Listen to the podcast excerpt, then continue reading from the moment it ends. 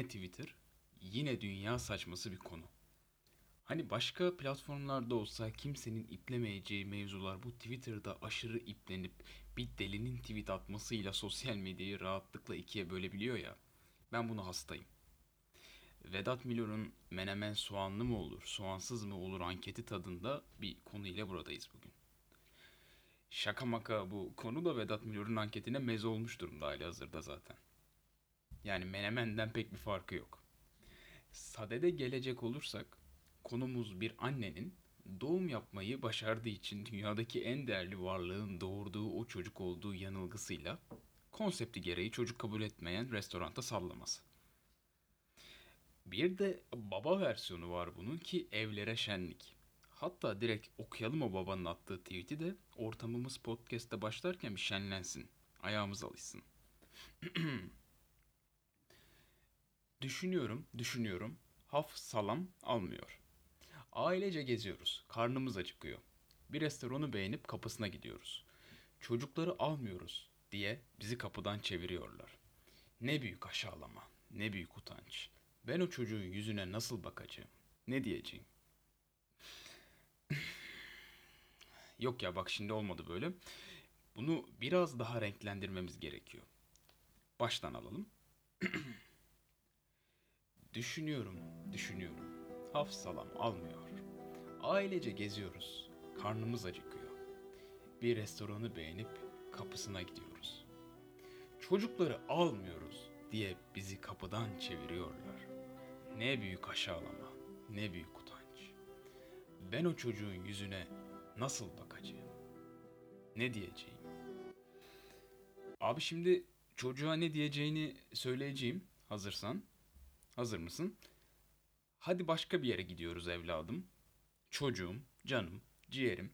Hitap şeklini de sana bırakıyorum artık. O da çocukla olan ilişkine göre sen gönül rahatlığıyla seçebilirsin. Siz hepiniz mi tiyatro eğitimi aldınız? Abi bu nedir ama ya? Daha kendi fikrime gelmedim ama bu maksimum 60 IQ olan abinin attığı tweetin altına gelen başka bir tweet var. Ama merak etmeyin. Bu tweet de maksimum 55 IQ olan bir kardeşimizin attığı bir tweet zaten. Okumadan önce şaka maka bu tarz insanları gördükçe geleceğe dair umudunu sorgulamıyor değil insan. Onu da belirtmem gerekiyor. Tweet'e geçelim. Baba bizi neden içeri almadılar diye sormaz mı bu çocuk? İnanın yaşadıkları çocuklara büyüklerin tahmin ettiğinden fazla iz bırakıyor. Anam yani babaya kapıda ödemeyi straponla yapacaksınız deyip hesabı istediklerinde mutfağa zorla çekmiyorlarsa bu çocukta ağır travma yaşatacak ne olabilir? Yani 3-5 tane sizin gibi deliden fav alacaksınız. Tweetinizi beğenecekler diye bu kadar kepazelik yapılmaz. Ya tamam gerçekten geri zekalı da olabilirsiniz ama geri zekalı değilseniz de bunun taklidini yapmayın. Ya bizde zaten yeterince var. Milletin anası babası yok. Babalar eve nasıl ekmek getireceğim derdinde.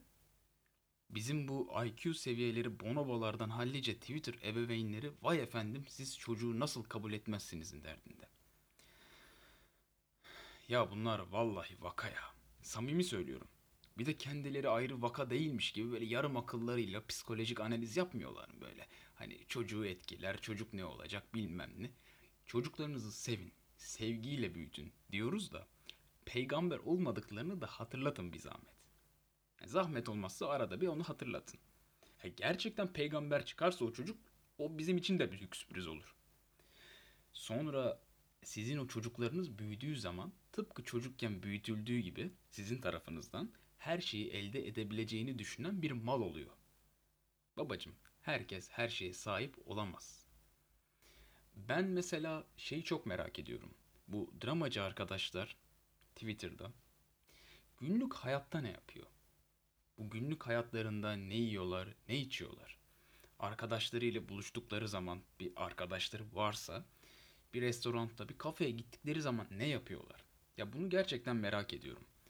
Bir restoranda sipariş ettikleri tatlının kalmadığını öğrendiklerinde Twitter'da içlerindeki yazarı konuşturuyorlar mı gene yoksa efendi gibi başka bir siparişim veriyorlar?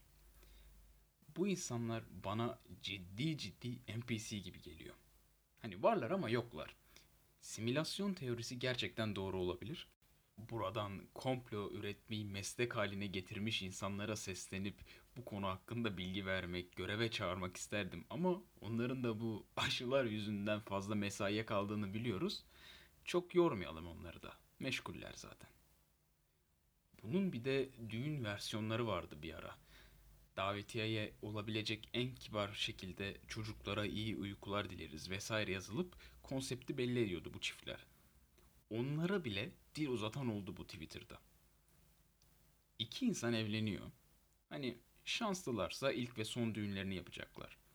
Senin kontrol edemediğin, etrafta kontrolsüzce Raa! diye bağırıp çağıran çocuğunun terslenmemesi için kibarlık yapıyorlar.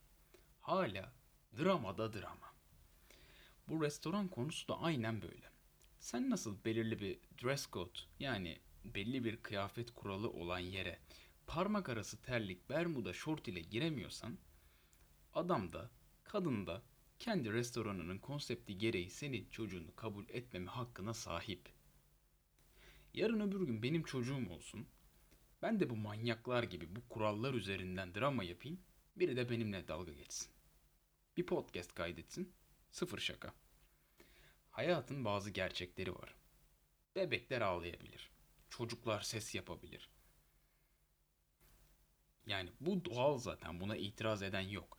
Ama doğal olduğu için katlanmak zorunda değil kimse. Ha siz dersiniz her çocuk restoranta kafeye gittiğinde ağlıyor ortalığı birbirine mi katıyor? Hayır.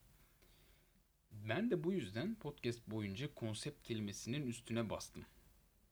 Nasıl ki siz 18 yaşını doldurmadan bazı ülkelerde 21 Amerika'da mesela bir gece kulübüne giremiyorsanız yani bir kural var ise bu da aynı şekilde işleten kişinin koyduğu bir kural.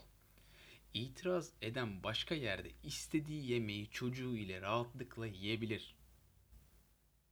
Günlük hayatımızda olması gereken derdini seveyim butonu. Senin yolunu gözlüyoruz.